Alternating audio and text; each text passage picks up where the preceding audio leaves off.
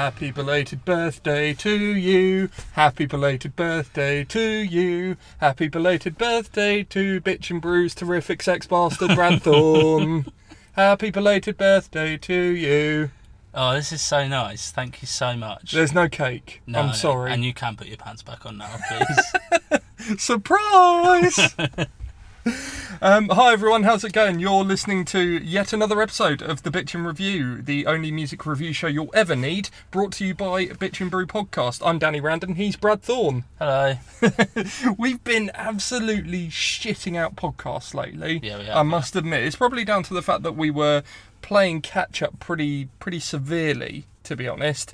We are back though in the in the sort of OG recording place Yeah. of of the car park in Southampton, outside a, a Curry's PC World. That's where the Other magic happens. other electronic appliances shops are available. Yeah. I can't think of any there. Is Dixon still a thing? I yeah. Well, you never see them. Or Comet? No, Comet's Comet, got no, Comet's long. Comet's long time gone. R.I.P. Yeah, pour one out for Comet. but um, I think this actually, I don't think this is the space where we recorded the first. Like, it's not the exact same space, but it's sort of in the vicinity. Mhm, I think yeah. we're like maybe three spaces along. Yeah, Yeah. which is a metaphor for how we're progressing. Well, no, we're on episode six now. Yeah. Technically, episode seven. I'll say that every time. episode number, technically one after it because we did an episode zero. But um, hopefully, we- are not going to have any interference today from the uh, from the Fast and Furious crew, much like we did uh, the last time we recorded here. But we are going to be talking about some of the most noteworthy music releases from the month of June, and uh, they come to us courtesy of Baroness, uh, Perry Farrell, Dinosaur Pile Up, Pelican, Fresh, Fuming Mouth. Her name is Calla. And we were going to talk about the St. Pierre Snake Invasion, but then I remember the High Long record came out in June. So I decided to swap out at the last minute. Okay. Did you not get the memo? I, I am only joking. We are going to talk about the St. Pierre Snake Invasion, and, and unfortunately, Brad, I am going to have to make you wait until the end before we talk about that one. That's okay. We are recording this a couple of days before 2000 Trees. Mhm. So, um, so Bradley, who who are you looking forward to seeing? Um, other than you, oh, um, oh, you put me on the spot. Every time I die is a big one yeah, for me. Hot Damn in Full. Yep. Can't never fuck seen with them it. before as well. Oh, really? Have They you are never? one of those weird anomalies. Oh, fantastic. Yeah. Um, who else? Uh, basically, the whole of that Lenmania stage Yep. uh, is going to be a really good one. Uh, and man, there's so many, so many great bands. How about you? Uh, well, I gave my five away. I tell you where you can find it out, and you know the best way to get prepared for Ah. 2000 Trees this year is by checking out our Bitchin' Festival preview. Um, that just went out the other day. That was a cheap plug. I'm sorry, but it did I just set it up, yeah. knocked it down. Yeah, you're a you're a party to my cheap plug. um, yeah, that just went out the other day. Um, I had a really great time chatting to Joey from I Told You I'd Eat You and Janine and Hamish from Vukovi um, and hearing their top five artists to see this weekend. Some great recommendations here there. You can uh, go back and listen to that now on whatever podcast platform you listen to us on and uh, and kind of get psyched for, for 2000 Trees, which at the time we're recording this is kind of what 36 hours away until we sort of set set sail as it were Yeah, it's almost 2000 Eve. ooh how long were you thinking of that Uh, about 30 seconds. To give myself some Bullshit. credit. No, I've never, I've never. you don't strike me as much of a puns man No, I'm not. It doesn't come very naturally. no to me neither i'm, I'm Really? there, apart from like no do you know how long it took me to come up with mine bradio Um, right, so before we go into the album reviews, we've got a couple of live shows to talk about that we went to in June. Mhm. Um, Brad, you went to see Alexisonfire. Yes, headlined the Alexandra Palace. Oh, our favourite venue, Alexandra The- Palace. Um, Alex on Fire headlining Alexandra Palace in 2019 was a a bit of a head scratcher for me. I'm not sure about about you, but I was initially surprised when they announced that. You know, even though they they made short work of Brixton Academy. yeah, I mean, they played year, but- Brixton a good few times. Yeah, Um, perhaps Ali Pali. I guess this just kind of goes to show that there's not really a sort of. I can't really think of a particular middle ground between Brixton and Ali Pally. Certainly in the Mm. sort in London. Yeah. I mean, they owned it, just to get that Okay, out of the way. great. Uh, they did a really great job. I was quite far forward, so I can't I can't speak for kind of the quality um, of the sound further back. Right. I know it's not always the best. No, Ali Pally. I mean, we've been pretty vocal about this on Twitter. Ali Pally is It's not. shite. Yeah. Uh, and I mean, I, I should say um, there were two support bands which who I missed both of them. Okay, I know was- one of them was Chastity, Yeah. and um, and they've uh, Alexisonfire. I mean, by Dave, they've been bigging them up as sort of fellow Canadians. Mhm. Um, I did hear a, a song of theirs on the Radio One Rock show the other day, Oh, cool.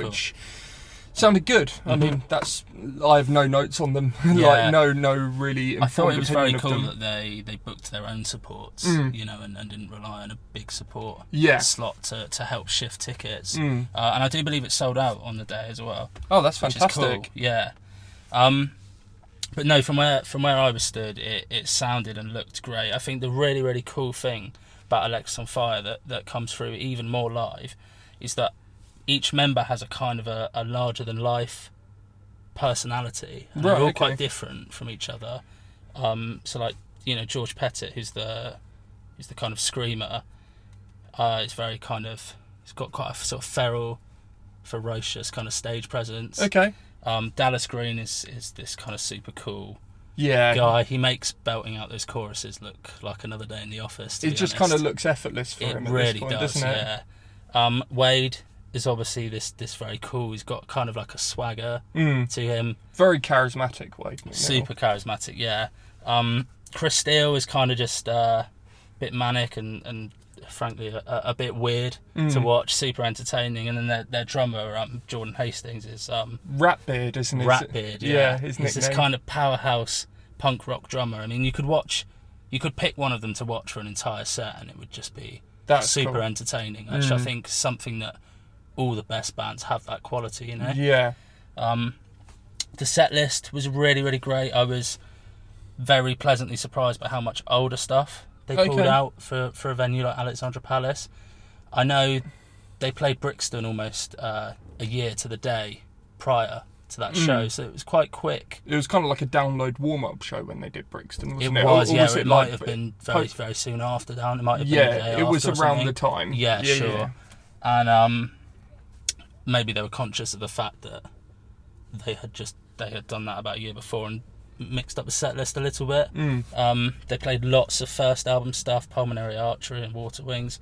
They played uh, Little Girls Pointing and Laughing for the first time in 12 years, I think. Wow. So some real deep cuts for for fans, which, as I am a fan, was very very nice. Yeah. Um, and I think just to kind of round it off, I think Brixton felt like a very nostalgic celebration of this band that I think it's fair to say for our age group was a quite a crucial band in terms of get. Well, for me, it was definitely Alexisonfire were definitely a big band, getting me into this kind of music. You know. Yeah, around the time that I was getting into this sort of music, it was it was Crisis Yeah. was sort of the thing that they were Yeah. doing at that time. definitely. Um, Brixton felt like a kind of celebration of, of that era. This was much more kind of forward looking. Mm. Felt like the how start. how were the new songs live? Because I love the Uh, new songs. Yeah, they didn't play Complicit actually. Oh, really? Wow. Yeah. Um, Familiar Drugs uh, got one of the biggest reactions of the night, easily. Huge chorus. Yeah, it was met with a with a real um, kind of raucous reaction Mm. from the crowd, and it, it, it felt more like the kind of the start of another era for this band, and them sort of cementing themselves as one of the kind of figureheads Mm. of that post-hardcore kind of scene, you know, and, and it was a real. Uh, they were really staking their claim, you know, to start headlining festival stages and stuff. I think, Yeah. which was really really cool. I would very much like to see them. Uh, See, I've I've kind of been going in on Alexisonfire quite a bit recently because with them coming back with these new tracks, everyone's kind of going nuts, and I'm like, yeah, these new tracks are really good, but I'm Mhm. not like as devoted to Alexisonfire as everyone else is. You know, Yeah, I you know shock and awe, but um, but I I love these new songs. I'm possibly more excited for an Alexisonfire album than I I think I ever have been really. yeah, Um, uh, not that you know, I don't love the old stuff. It's just I have Yeah, less of an emotional connection to it, I suppose. Um, I do want some new stuff soon. I they Oh, uh, they they, maintain that there's not an album Mm. coming. I'm not entirely sure. I believe them. You reckon they're going to do like a Kendrick or something? Though I think they might do a Kendrick. Yeah. I Or, think it uh, could or, work uh, for who else has done it? An Avenged Sevenfold. Mm. A five finger. A five finger Death Punch done it. Possibly. Yeah, one of them. Yeah. I think there might be a surprise album drop maybe next year or something. Mm. Yeah. All right. Awesome. So, um, yeah, I went to a considerably smaller gig than Alexandra Palace. It's a considerably smaller venue. Sorry. I went to the Joiners. Surprise! Surprise! Surprise! And I went to go and see Nervus. Um, it was a it was a three band bill. It was almost like a I don't know if you can call it like a tri headline, but it very much felt like a sort of a community Sure. Yeah. effort, like a group effort. Um, the three band bill consisting of Nervus, Koji, and Fresh. Uh, Fresh, obviously, we'll be talking about them a little more in depth as uh, Mhm. as we sort of go along because we'll be reviewing their new album. But um, you know, to start off with them, Fresh were amazing as as they always are. They were fighting through some sort of technical issues, Mhm. um, but Kathryn kind of used that to her advantage and um, and played one song on her own. It's it's that um, song from the the new album. You know you know the one I mean, the sort of solo one. Yeah. Um, I don't want to wazz on about it too much right now, but you know the song I mean. yeah. Um, and there was like a real jovial atmosphere on stage the whole night. They were all laughing and joking that they were playing what they kept calling the big gig, even though it's like a two thirds full joiners where they've played countless times. Um, but I, I like that. It kind of shows that they're not ever going to become complacent. Yeah. And um, yeah, there was a great mix of stuff from the first album and that new album, um, which again we'll talk about in a bit. But um, it was just a big old bundle of fun and laughs and warmth and, and wholesomeness. um, do you know anything about Koji? I don't. I have to. admit. No, I, I don't know much about them either. But uh, Koji is an American songwriter and activist. Mhm. Um, I believe uh, Koji or Andrew, uh, his real name. Um, Koji's his middle, uh, their their middle name, I believe.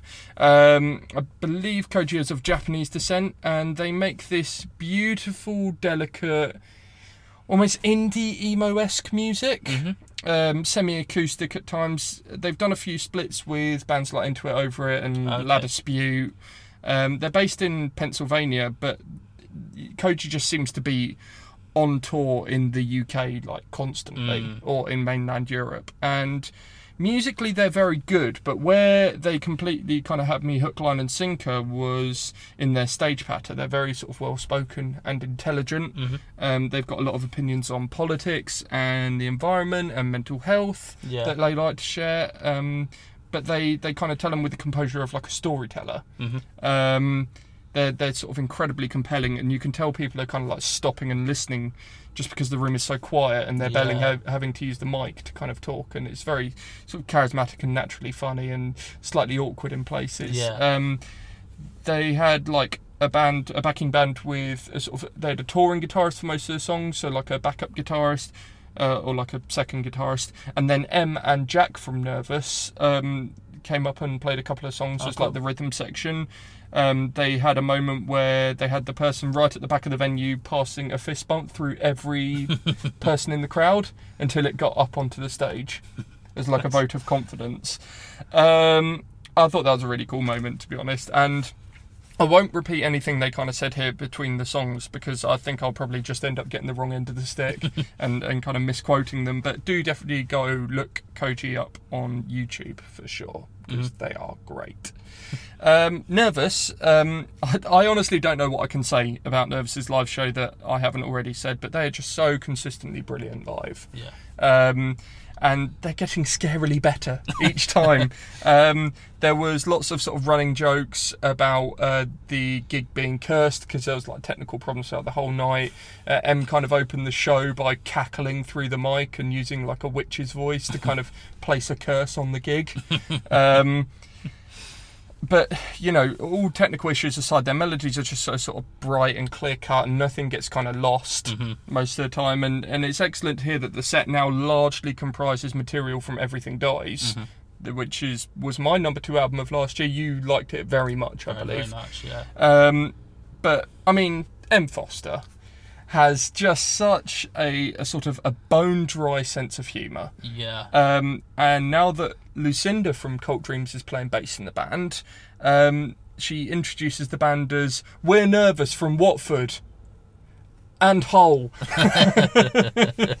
um, she got the, and this is Em, I mean, not Lucinda. Em got the entire audience to boo at Dan Bratton, drummer of Creeper, Ah. even though he wasn't in the room. so they just filmed it and sent it to him. This is an ongoing joke when they when they Yeah. come to the south coast, I think. Yeah, whenever they come to Southampton Yeah, or anywhere yeah. nearby. Um, and they finished on It Follows as they usually do. And I was quite surprised to hear Em asking everyone to actually join the band on stage. Yeah. I thought, yeah, I didn't really think that was a very sort of Em Foster move. um, but after like three or four people went up, she was like, no, we're not playing until every single person is on this stage.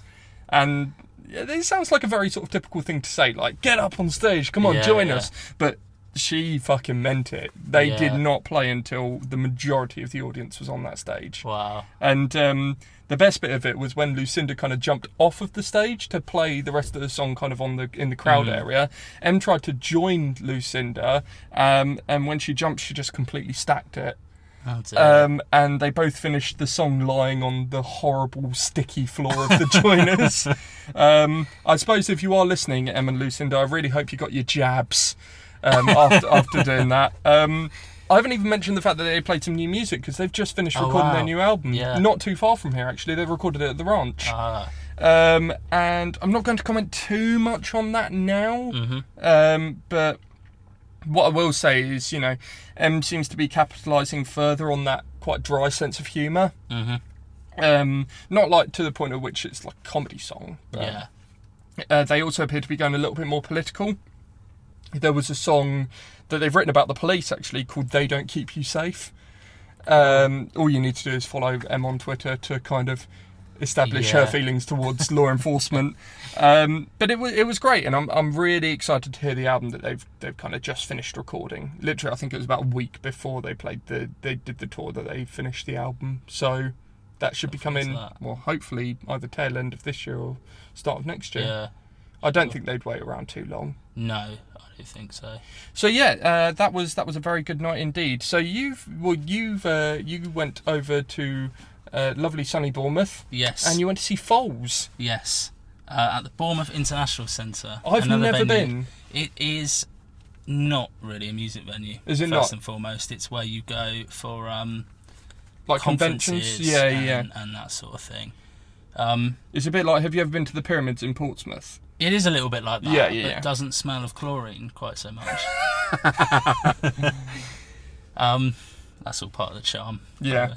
Um, it's a it's an interesting time I think for Foals because they went away for a little bit. I think after their last album, what went down.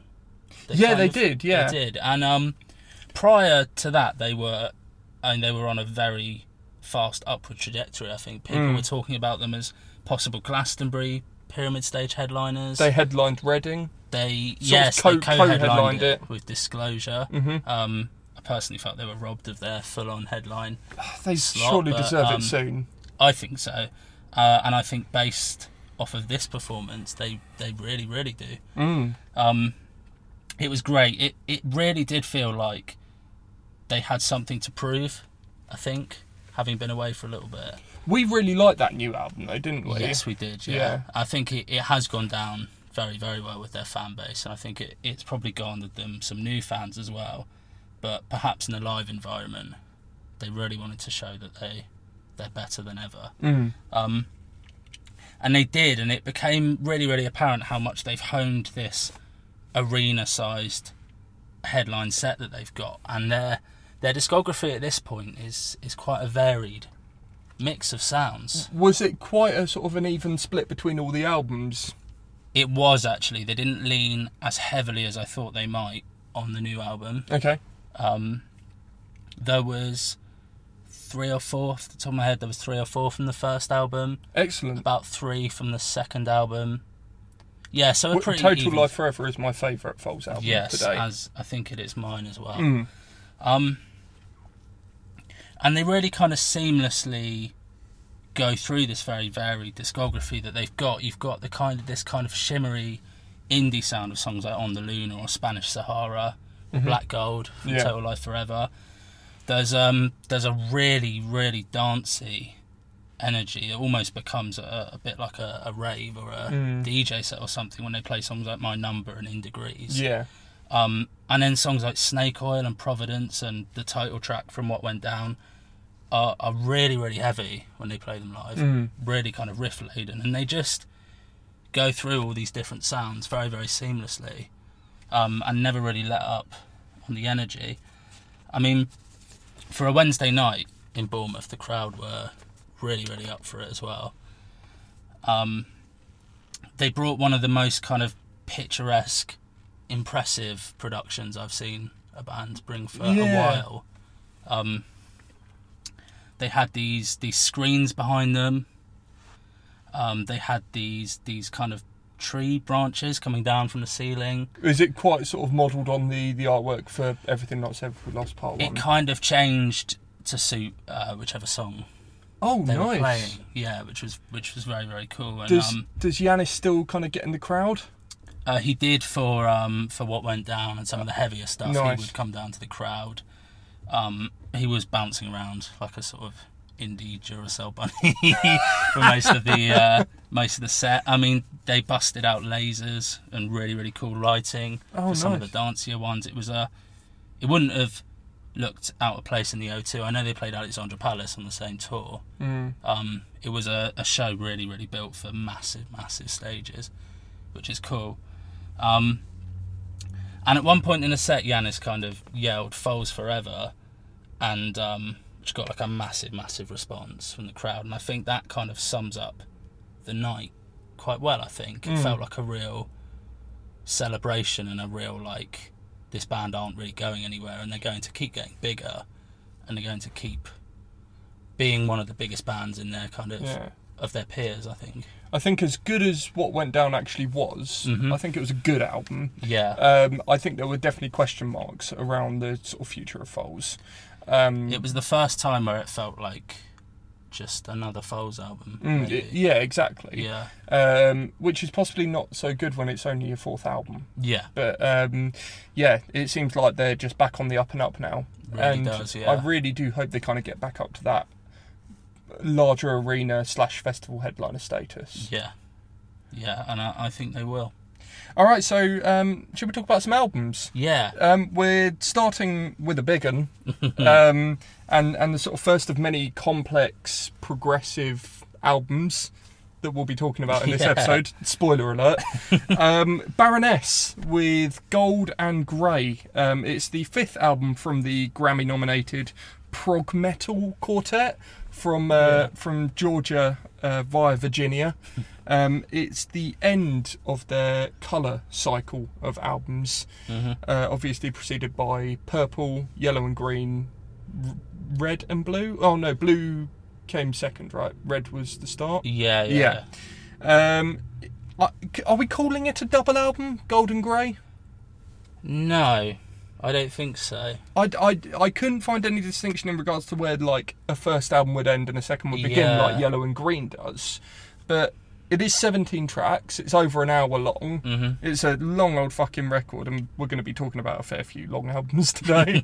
um, I actually got into Baroness quite late. I heard a lot of clamouring around the name, certainly around Yellow and Green, Yeah, but it actually took me until Purple came out in 2015 yeah, to check them out, and well, the rest is kind of history. yeah. Um, are, are you in a similar position? Uh, exactly the same for me. Right. Yeah, I think they do this amazing job of making this progressive, almost otherworldly music at times. yeah, it's really esoteric. of. Yeah, but they make it seem a lot more sort of human and Mhm. compelling through their performance of it and their execution of it. And I think with Gold and Grey, much much like Purple, which I think was the album that kind of pushed them into that Grammy-nominated territory. yeah, Um, I, I do feel like there is absolutely loads that someone who's not very well clued up with such a complex genre as progressive rock or progressive metal, whatever we're calling this, there, there's plenty within this album for them to latch onto, nonetheless.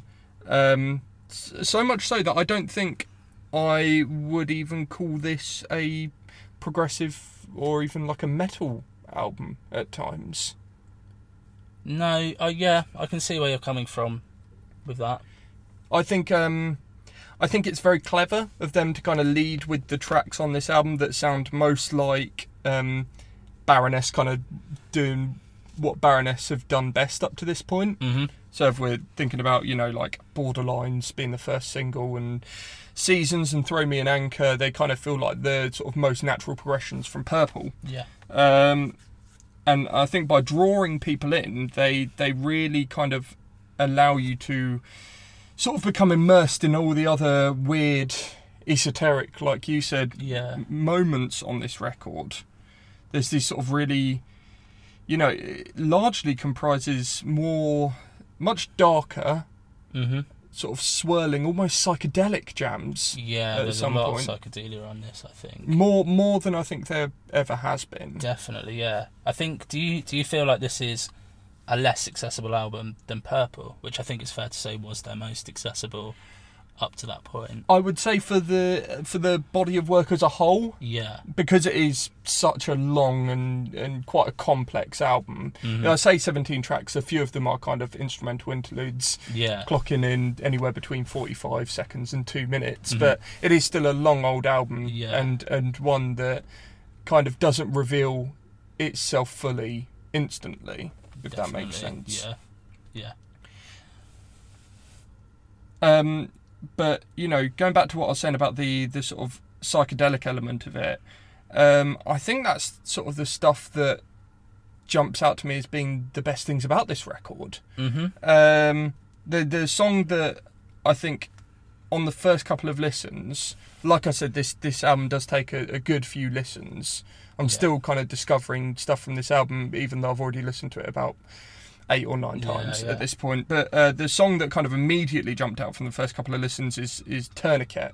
Yes. Um, it has this sort of shoegazy guitar line in what I suppose we're calling the chorus of the song Mm-hmm. that just kind of cuts right through you. Yeah. Um, and then it, that same guitar line is played sort of the second time round, uh, but it comes back as like this almost Thin Lizzy esque dual guitar, Yeah. uh, dual guitar line. Um, and you know, I think it's a very subtle record. Definitely. You know, it doesn't have quite as many grand, you know, crescendos as as like Purple or even Mhm. like Yellow and Green does. And I definitely think it's you know not as loud and metallic. I think one of the one of the absolute highlights of this album is possibly you know the the I guess we can call it the third quarter of the album, which has tracks like Emmett, Radiating Light, into Cold Blooded Angels. We'll talk in a minute about the song I'd Do Anything, um, and uh, you know they are mostly acoustic songs, Yeah. very sort of subdued and stripped back by Baroness's standards, which Mhm. is what leads me to kind of go is. Are they even like a metal band at this point? Yeah. I think, uh, yeah. To, to my ears, this is this album's definitely an attempt, a successful attempt to to do something more spacious and and more kind of soundscapey. I Mm. think than Purple. Um, as you said, it, it is a long album, and every every second of that kind of just over an hour runtime is so meticulously kind of poured over Mm. and um, I think I think what makes it still not kind of totally uh, impenetrable is is uh, John Dyer Baizley's kind of knack for carrying a melody. Mm. It's it's super impressive. I think that you can listen to an album like this as kind of because I think it is a challenging album at the same time. Mm. But songs like Seasons and Tourniquet, like you said, and, and Throw Me an Anchor, they can really get kind of lodged in your head, Yeah. melodies, and you'll be kind of humming them for the next couple of days after you listen to the album. That's quite an impressive juxtaposition Mm. to have, I think.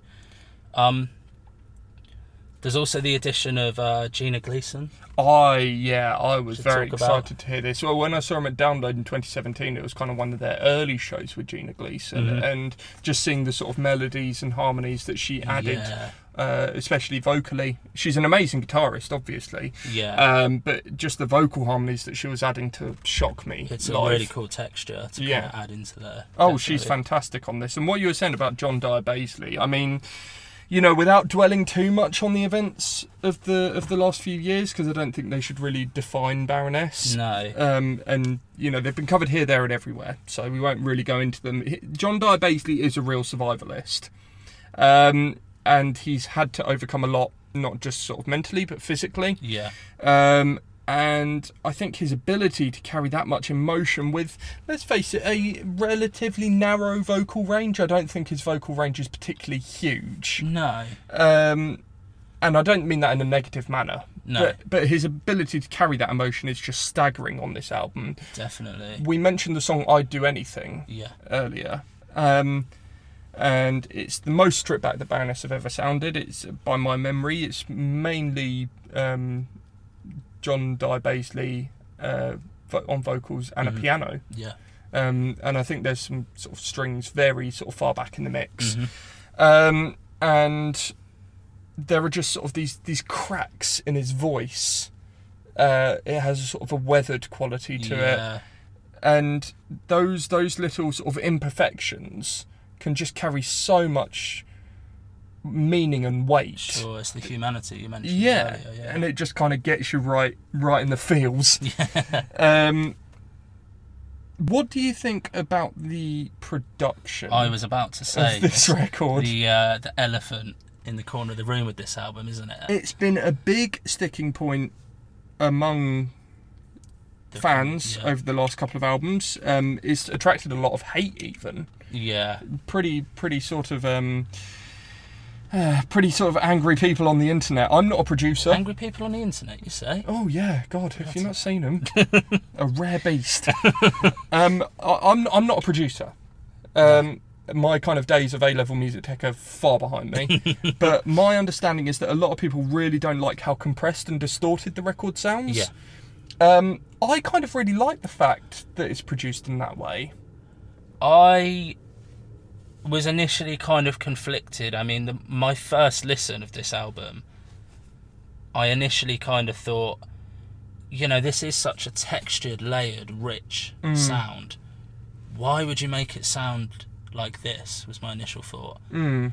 Um, but I'm not a producer, and, uh, and you know, John Dyer Baizley and the rest of this band have got more creativity in their little finger than I will ever have in my entire body in my entire life. so who who am I to tell them that that is a, a questionable Yeah. decision? And I think the more that I that I dug into this album and immersed myself in it, I started to see it as a very deliberate decision to evoke this kind of uh, esoteric, otherworldly, kind of challenging sound that, that requires your effort and Mm. your attention. You you do have to put a little bit of work in to get the most out of this album, I think, and I really appreciate that as a as an artistic choice, actually. Because the producer is, is Dave Fridmann. He also produced Purple. Mm-hmm. Um, and I, I really like the way the album's been produced to really bring out the mid range Mhm. and, and kind of make those those bright melodies. Because this is quite a sort of a bright sounding album. Yeah, Um, and, and kind of make that, that brightness a lot more effective. And I also like the idea of it being at times like an uncomfortable listening experience. There's um I think this album has absolutely sensational use of, of synths and electronics. Um not only as like lead lines on some songs, but kind of, you know, where where they would be in sort of in absence of a lead guitar, but also to kind of create this was then quite unsettling atmosphere. There's a there's an interlude called Blankets of Ash, um, which is mainly sort of this horrible static sort of crackling that burrows into your ears. yeah, it's very unsettling. Yeah. And uh, and the final song as well, um, Pale Sun. Um, going back to what we were saying about John Dyer Baizley carrying all that emotion in his voice, just you know, a sort of a finishing vocal line that just sort of echoes desperation Mhm. and and sort of as if he's giving up every last breath in his body, um, but then he's being drowned out by these sort of wild screaming synths at the end. Mhm. Um, I think is, you know, I think is absolutely brilliant. Um, a final note on the on the sequencing of the record. Yeah. I really love the way that there are lyrical references to other songs on the album hmm you know, there, there's the repetition of lines like "I'd do anything to feel like I'm alive again." Cold-blooded angels opens like Cold blooded angels and blankets of ash. Yeah, that. Yeah, Um, and it kind of makes you feel like you have to listen to this album as a whole and in it's a body sequence. of work for yeah. sure. Yeah, Um, as opposed to sort of like cherry picking individual songs. yeah, Um, I've given this album an eight out of ten. Um, and it, it kind of feels weird to talk about this album being like the end of an era because it is the end of that color cycle. yeah. Um, but it does pose so many questions, you know, positive questions about the future of Baroness and kind of what's next for them. Definitely. Um, I think with the last two albums, they have stepped further away from that scene of progressive and sort of sludge and stoner metal bands that they kind of came up with. Mm-hmm. There's less and less comparisons to Mastodon now, which is great. um, not not to like diss that scene. I think that scene's great, but it's sort of saturated to fuck. yeah, And um, and it's now at the point where they're they're kind of like a one of a kind band. I mean, definitely. who else sounds like Baroness at this point? No one. I was just racking my brains there. That was that pause. Yeah. That's, didn't take long.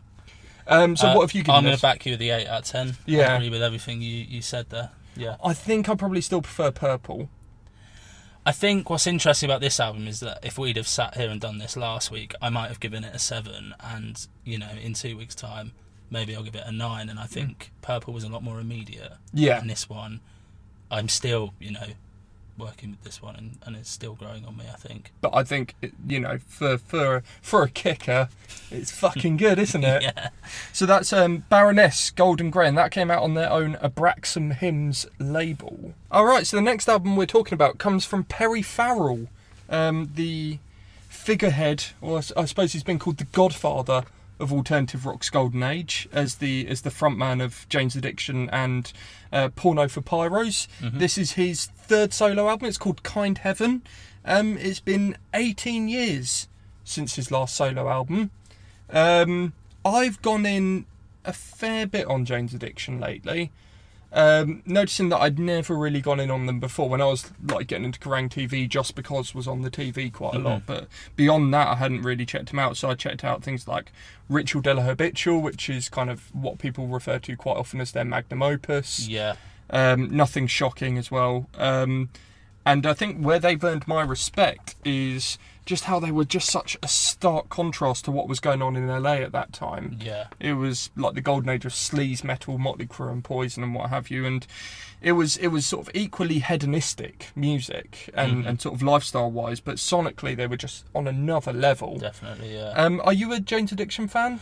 I have listened to them and I, I've I've checked them out. I would ne- not call myself an expert on them Mm. at all, but um, I've checked out the albums and yeah, they're really really cool. Um, Porno for Pyros. No, I, I, don't. I've not listened to them all that much either.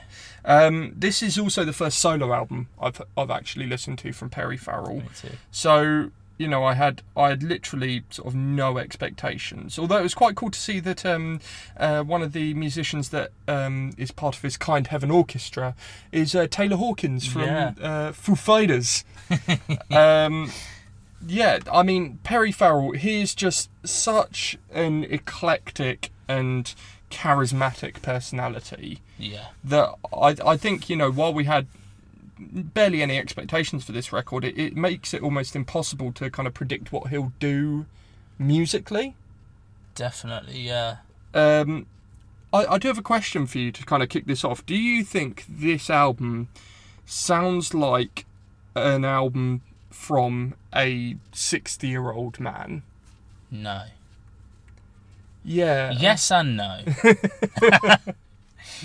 Which feels appropriate when you're talking about Perry Farrell, I suppose. yeah Um, yes and no, but mostly no. I, I'm not sure Yeah. because because I think for the most part, it's it's not the sort of music that, and not to hold his age against him too much, but I, I- you know, it's not the sort of music that I think of a man of his age would kind of make sonically. When we when we think about some of his peers, like Duff McKagan just put out like an acoustic Americana record, and yeah. you know, I I I just think you know what he does on this record by comparison is is sort of very surprising for for a man who's sort of been knocking around for for this long now. Um, but the way he does it is kind of executed in in quite a quite a mature way, Yeah. I would say. Um, it doesn't sound like he's trying to be a twenty year old. No, no. I think that's what I meant by by yes and no. And there are some more old school influences. Mm, yeah, like definitely. the the opening track. Sorry, to, sorry to interrupt there, but No, the no. opening track, Red, Red, White, and Blue Cheerfulness, Mhm. kind of has that skiffily sixties, jaunty. yeah, sixties rock and roll, almost like the Small Faces and maybe even the Beatles. I found myself very glad that the rest of this album doesn't really sound like that Are you, song. are you not a fan of it at all? I I wouldn't say it, it made it didn't make me want to press stop and stop listening to it at Mm. all. It's not the kind of thing I could listen to 12 tracks of. Yeah. Definitely not.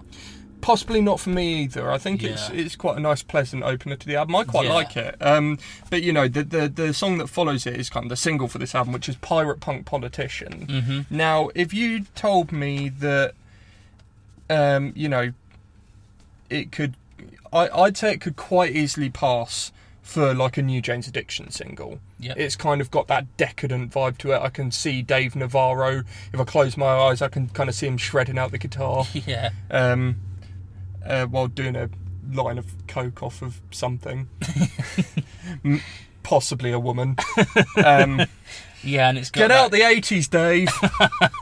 Instrumental and melodic kind of weirdness that you definitely yeah. associate with, with Jane's Addiction. I, I do see what you mean. I think if it wasn't for that second song coming in after Red, White, and Blue Cheerfulness, I would start to worry that this is one of those kind of retrograde solo albums from a has been 80s rock star. Definitely, which is never what you'd expect from Perry Farrell. No, In no, fact, he's always I been was- quite forward thinking. Sure, yeah. I was maybe expecting this album to be slightly weirder. Oh, really? I think it's quite an accessible album, to be honest. Yeah, oh, yeah, Okay. There's a lot fair of enough. pop sensibilities, I think, which I Mm. maybe wasn't expecting. Uh, what what I really like about this album is sort of the moments which uh, are very clearly influenced by sort of rock operas, sort of Mhm. very Ziggy Stardust vibes on tracks like Snakes Have Many Hips, Yeah. um, which is I think my favourite song on the album, um, oh, cool. and uh, and More Than I Could Bear as well is massively Ziggy era Bowie. um, you know, there's sort of these floaty, almost quite graceful strings in the background as well, and uh, and you know, I was saying Perry Farrell's voice is sort of very rich and dramatic, Mhm. Bowie-esque, and it, it just so happens actually that this album was co-produced with Tony Visconti. Who Oh, was Bowie's sort of long-time Yeah, producer and did not know collaborator? Yeah. Yeah.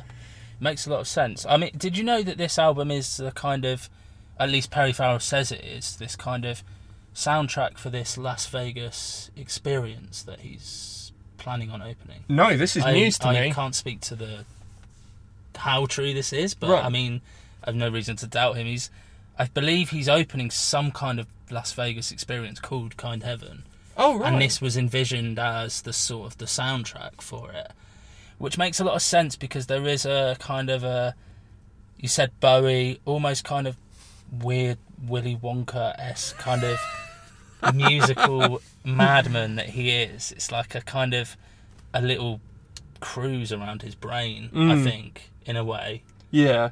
Um, and as soon as I as I read that, that that made a lot of sense to me. Yeah, that that I mean, it's it's bizarre, but at the same time, I'm not in the least bit sort of. I can't doubt it in the least bit. yeah, yeah. Um, you know, going back to that, him working with Tony Visconti, it is sort of an immaculately produced album. Oh, yeah. I think the production on this album is fucking amazing, and Mhm. I think it does make very good use of sort of contemporary pop and electronic production. yeah. Um, there's a song called "Spend the Body," Mhm. um, which when it when it kicks in, it's almost like one of the songs that that RuPaul would kind of plug incessantly on Drag Race. that is so Bring it to the runway. Bring it to the runway. Ru- ru- ru- runway. Perry Farrell walks into the room purse first. um, Would watch. uh, then there's uh, I'd love. Uh, has he turned up? I know Henry Rollins has been on Drag Race before. Not not as like a sort of you know No, contestant. I mean as a guest judge. Yeah, Um, and there's another song called "Where Have You Been All My Life," which kind of opens on this minimal electronic beat that kind of wouldn't sound out of place on like an album from like the XX or like Flying Lotus or something. yeah. I've got um, Tame Impala as well. I think, Yeah, a lot yeah. of on this. Yeah, Um, and then it kind of comes in with this semi psychedelic industrial rock jam, which is far more sort of um, his tempo. yeah, yeah. Um, it's real trippy in places, honestly. Yeah. Um, I, w- I would say I- I've given this a seven out of ten. I think it's quite cool to hear someone of of kind of Perry Farrell's age and experience, Yeah. kind of incorporating all these different elements, these contemporary elements, without sounding like he's trying to sort of cling on to the remnants of his youth. Mhm. I, I don't know whether I'll be going back to this for sort of years to come, um, but it kind of has been a very enjoyable album to listen to and to kind of pick apart, and Yeah.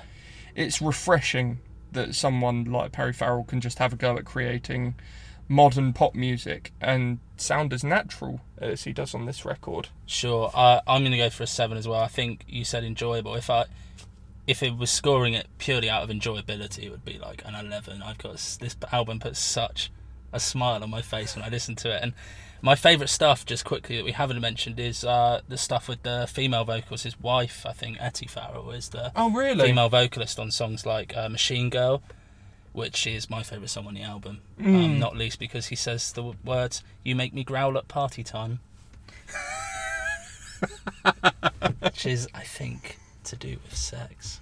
Do you reckon? Sex, yeah. Say it quietly. Sex. We're not making an ASMR video here, buddy. We need two mics for that. Oh, right, so that's um that's Perry Farrell and uh, and Kind Heaven, and that Mhm. would explain why the label it's come out on is called Perry Etty VS. I did not know that. Yeah. Um, right, so um, time to talk about sort of a much younger band, um, Dinosaur Pile Up, um, and the album's called Celebrity Mansions. Uh, it came out on Parlophone Records, which you know it's the big leagues.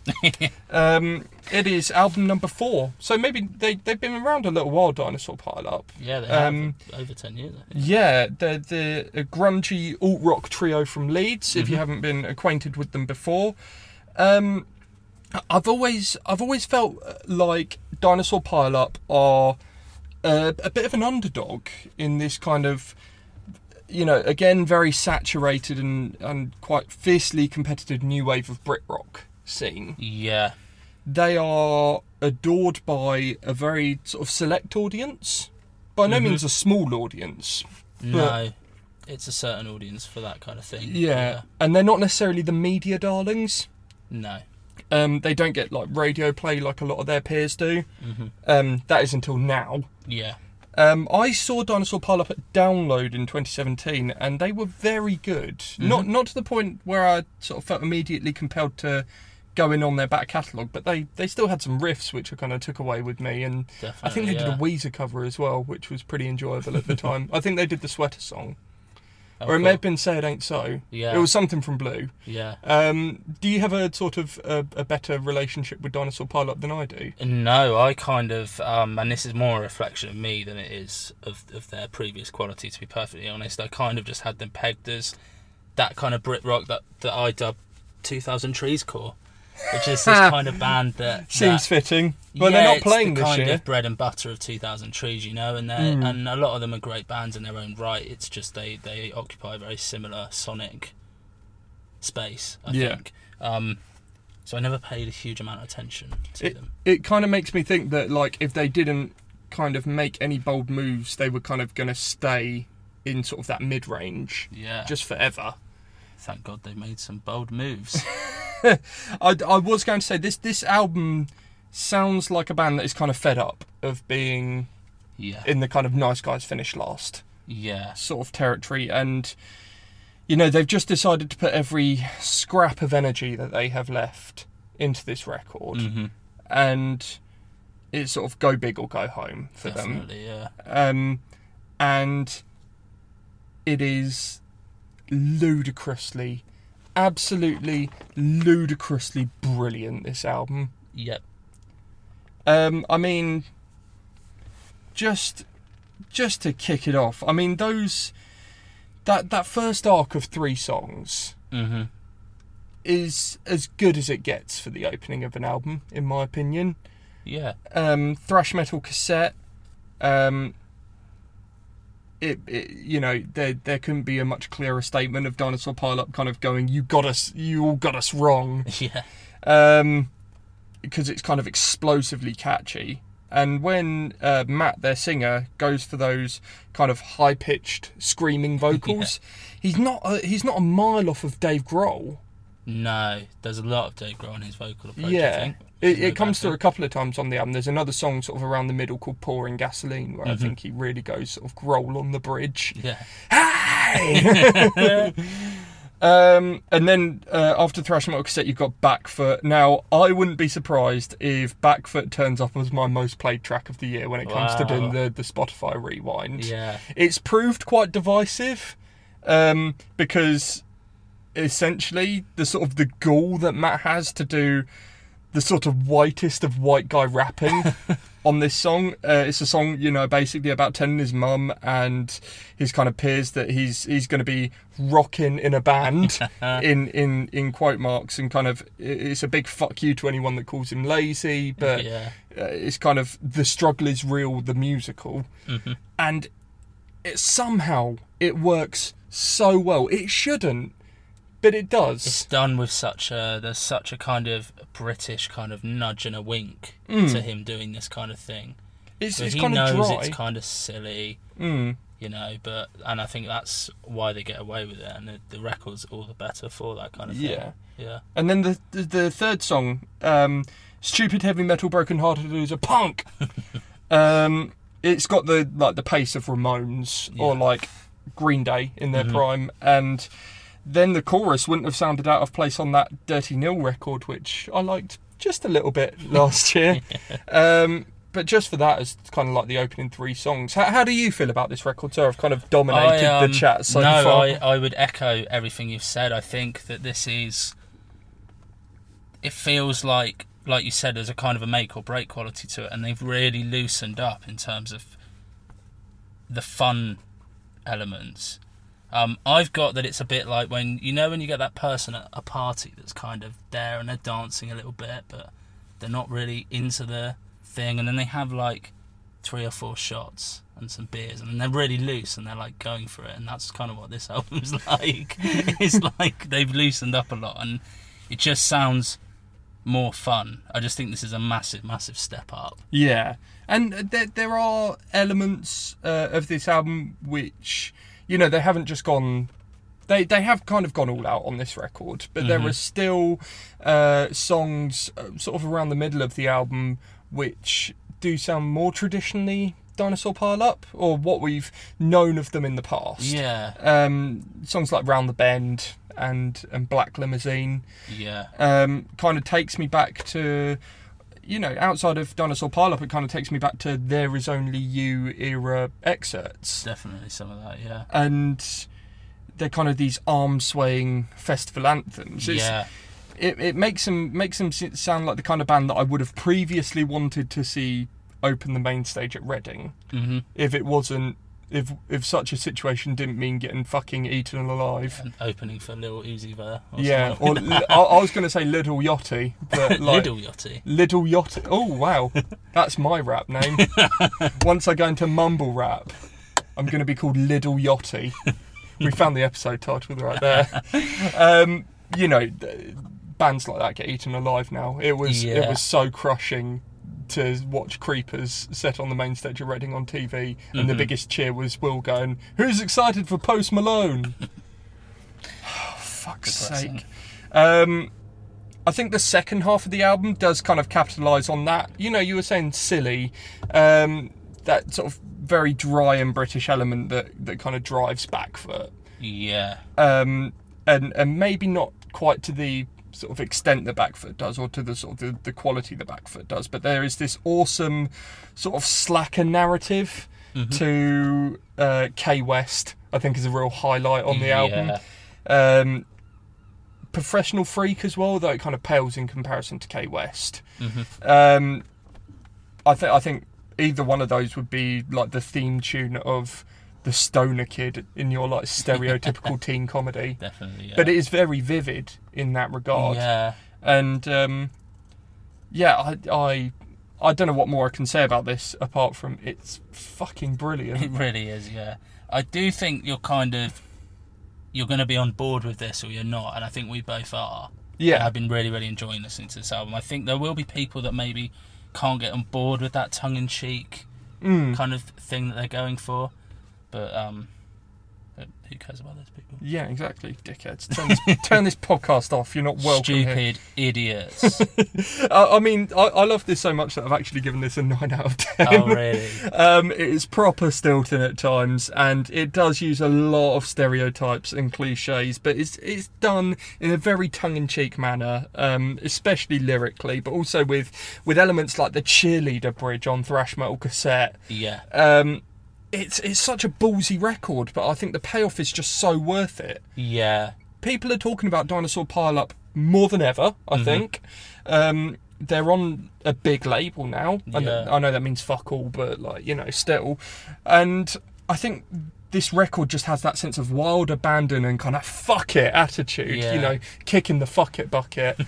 um, that that all the the great punk rock records of the last few years have, and I love it. Yep, me too. It's a it's a high eight for me. Cool. All right. And Rivers Cuomo, if you are listening, you know that band that supported you at Brixton a few years ago. You should check out this record from them because this is how you do that thing that you did terribly on the Black album. okay. That's Dinosaur Pile with Celebrity Mansions, and that's out now on Parlophone Records. All right, so it's time to now we've had a bit of fun. It's time to go back into experimental territory with our next album, uh, which comes from Pelican. Mm-hmm. Um, it's called Nighttime Stories. It's album number six from the uh, Chicago post metal instrumentalists. Yeah. Um, I am going to just sort of come clean uh, in this, uh, in sort of opening this review. This is my first time listening to Pelican properly, or like at all, even. Yeah. Um, have you any prior relationship with them? Other than hearing the odd song, no, I've never fully devoted any time to listening to them. No. No. And I think this kind of post metal thing is something that I've really started to discover in the last couple of years, I think. So. Mm, it's definitely been kind of driven by that, that Pine record that came out last year and hmm Things like that, yeah. Cult of Luna and uh, Yeah. you know Neurosis. Um, very much kind of uh, something I'm still in the sort of discovery phases of. So Mhm. yeah, Pelican. This is kind of the first time that Pelican's brought out an album since I've been really into this scene, and I mean really into it. I've Yeah, yeah. I've been really into it. um, yeah, I mean the, the the way this album kind of opens. Um, the opening track is is called WST, Mhm. um, and I think it really sort of sets the tone nicely for what I was expecting to be this sort of very bleak and ominous and almost quite doomy post metal record Yeah. it kind of, and this is, you know, big words, um, but it almost reminded me of the first track on Black Sabbath by Black Sabbath, which is called Black Sabbath. Just sort of tonally. Yeah. No, I, can totally see what you mean there, yeah. I mean, not nearly as good. Still good, but Sabbath. Come on. um, so I would say my ears kind of pricked up from the absolute start of this record. Yeah. Which is why I was absolutely crushed by what followed. Um, so I suppose you know the the second and third tracks, I would say, um, which are called Midnight and Mescaline Mhm. and Abyssal Plain. Yeah. Um, I think by comparison, they're they're sort of very straightforward, Yeah. and to be honest, I find them a little bland. I think there's good hooks, hmm but they sound like demos waiting for like some vocals to be laid on top. Yeah, I think. Yeah, I think what you know what I've kind of put is that this is with post metal. I I expect a certain amount of kind of patience and some kind of lush instrumentation. I think this amps up the metal rather than the post, and I think that's that kind of straightforward thing you're talking about. I don't even know if it's quite metallic. Like I listened to those those sort of second and third tracks, and I kind of compared it to, um, and I I, I don't mean this in, in sort of insult to them in any way because I love them dearly, but a band like Lonely the Brave, a Mhm. band who are kind of influence wise sit somewhere in between Pearl Jam and Explosions in the Sky. Sure. Um, and you know, I just think what what you were saying about uh, post metal music. I think the instrumentation, or sorry, what I mean is like with any kind of instrument uh, instrumental music, Yeah. the instrumentation has to kind of fill the gap Mhm. left behind in the in the sort of absence of vocal harmonies Yeah. or like particular sing along moments. Yeah. I think a band that are really good at doing it are Russian Circles hmm um, their sort of filling of the, sp- the the way they fill space is um, is incredible, and um, and I, I just I personally think with those two tracks at least that the use of, of space is just sort of not very efficient, and then the production as well sort of leaves a lot to be desired. That's Mhm. what I mean by it's kind of got like a demo quality to it, and I feel like this sort of music just kind of really needs a more cinematic production. Sure. Um, luckily, they do kind of claw it back for me a little bit with Yeah. the with the following track, which is "Cold Hope," is my favourite track on the record. Um, The heaviest track on the record? undoubtedly, Yeah. is sort of you know all the way throughout. It's about eight minutes long, isn't it? Yeah, it's the longest song. And um, it's kind of mainly occupied by these these dense and super sludgy guitars. Mm-hmm. The the sort of guitar tone reminds me a lot of bands like Yob Mm-hmm. and you you know saying Neurosis earlier. yeah. Uh, and it even is something that I wouldn't be ultimately surprised if we hear something like it on that Pijn and Conjurer record we've got coming up, the Curse These Metal Hands record. Yeah. Um, uh, uh, there, there is another song on uh, further on the album. It's called Arteries of Blacktop, which does a sort of similar thing, but again, like not as well. Mm-hmm. Um, but yeah, that that was where it really picked up for me, and I kind of just wished that we had an album of that similar. Yeah. I think I th- it sounds like I like this a little bit more than you. I yeah, Um, I think it's good. I I while I sort of agree with everything you've said, it, I, I was kind of fine with how it was. I was, I think I was kind of impressed by how, I suppose, kind of. There's a there's a sort of a tightness and a refinedness, I think, to the songs that I was not expecting. mm, I think, in in my opinion. Um, I really really like the title track.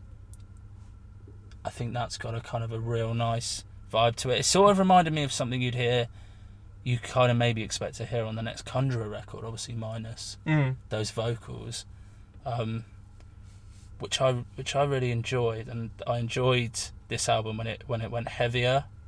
Yeah, I mean the the you know what I was saying about Cold Hope, I think being my favourite song on the record. I also I do really maybe I was a bit harsh because I also do really like um the the last track on it, Full Moon Blackwater. Yeah, Um, again, quite a long song. I think it's somewhere in the region of seven or eight minutes. hmm Um, and I I kind of you know it's got some proper fucking riffs on it. It kind of ends the album on a on a slightly more promising note in that regard, but.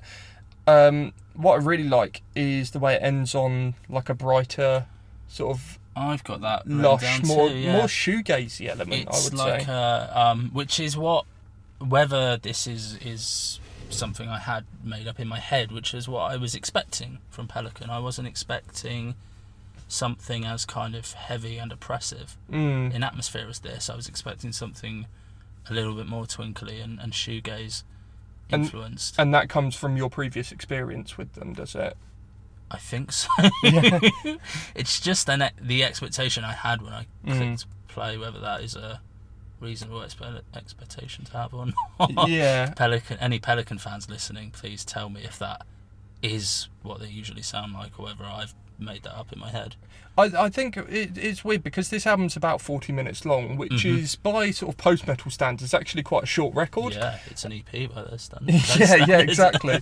and um, and there are sort of several things that I think they do really well on this album. Like I was saying, they do the the heavy sludgy shit really well. I really like the way it ends on a more shoegazy note. Mhm. I, I the track we haven't mentioned is uh, is a track called "It Stared at Me," Mhm. I nearly said it's like an instrumental interlude, but that's what the whole fucking album is. It, it's a bit of a reprieve, I think, Yeah. from the the atmosphere of this album. Yeah, It's really eerie. yeah, yeah. It is eerie, yeah. Yeah. but it's sort of less overbearing. I think. Yeah. Yeah, Um, I think you know clearly there's some very talented musicians in Mhm. Pelican, and I think what kind of holds this record back for me is is that there's not a lot of in the way of like progression. yeah, Um, in most cases, each song kind of starts on one notch and then Mhm. just kind of stays there for the whole song. yeah. Whereas with this kind of music, I prefer a lot more build.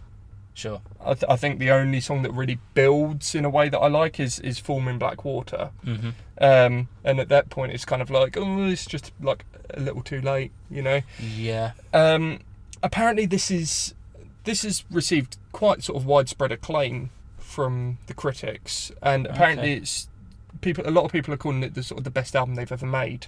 Wow. Um, with that in mind, I'm not sure if it kind of compels me to go back and out the listen to their other yeah. albums. I must admit, this is. Um, I've given this a five out of ten. Okay.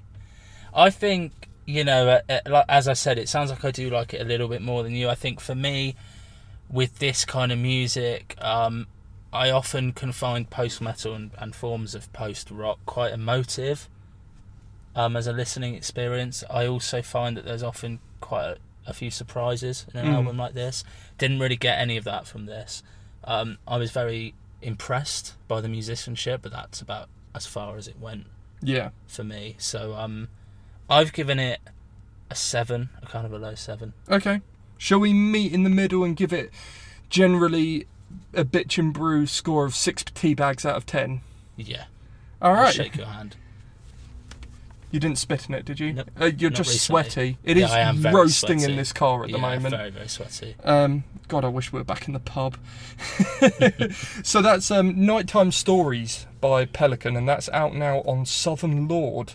Um, right now for something completely different, um, fresh. Um, previously mentioned at the start of this podcast from my live review of them.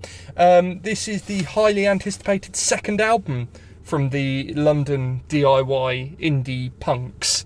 Um, and it's called Withdraw. Came out on Specialist Subject Records. They are uh, previous guests on the podcast. We had a couple of the members on the podcast actually. We had George, their bassist, on for the first ever Albums of the Year special in 2016, Mhm. and then we had Kathryn, their singer and guitarist, on for a, a podcaster in her own right, and Mm, it still remains one of I think one of my favourite episodes of the podcast. awesome. We recorded it in a Wetherspoons, Shakespeare's Head in Wetherspoons. If you know the Holborn area of London, Shakey's Head is what everyone calls it. Anyway, um, what what are your thoughts on the self-titled debut album? Because I've been pretty vocal about how much I love it. I can't confess to know it all that well. Right. Okay. Uh, shameful. No. No. Not at all. Um, I've heard songs. I um, you know, I go. I That's good. Cruise through spot. Thanks for letting me on this podcast. I have heard songs. I will talk about songs. Um, I've heard songs by Fresh on Spotify playlists and things, Mm. and um, shamefully, stupidly, I've never listened to the first album in its entirety. It's 20 minutes long. Yeah, It's yeah. I, I okay. feel bad already. Don't. Um, I think it just missed out on my top 10 in 2017. Um, probably would actually be up there now if I redid the list. Um, I still go back to it quite often. It's, you know, like I said, it's 20 minutes long of just sort of this bright, super melodic, scrappy hmm indie rock that just hits the fucking spot. Yeah, Um, you know, it wasn't anything sort of profound or or even like wholly original, Mhm. but it's basically just the sound of sunshine to me. Yep. Um, and you know, we reviewed that Martha record on the last show, and I kind of alluded to the fact that you know Martha are one of the two bands in this scene. You know, again, quite a saturated scene, but Yeah. a very good scene nonetheless. hmm Um, and Martha were one of the two best bands from that scene. Fresh are the other one in Yeah. my eyes, but sort of honourable mentions to like Happy Accidents and and Woahnows, Mhm. um, whose record we reviewed back in February. yeah, Um, Muncie Girls as well, who are Oh yeah, I do love Muncie Girls as well. They're, they'd be the top three. Yeah. Sort of a specialist subject uh, generation, uh, sort of crop of bands. Yeah. Specialist subject records and Big Scary Monsters, sort of two labels that that bigged that lot up quite quite a fair bit, and rightly so.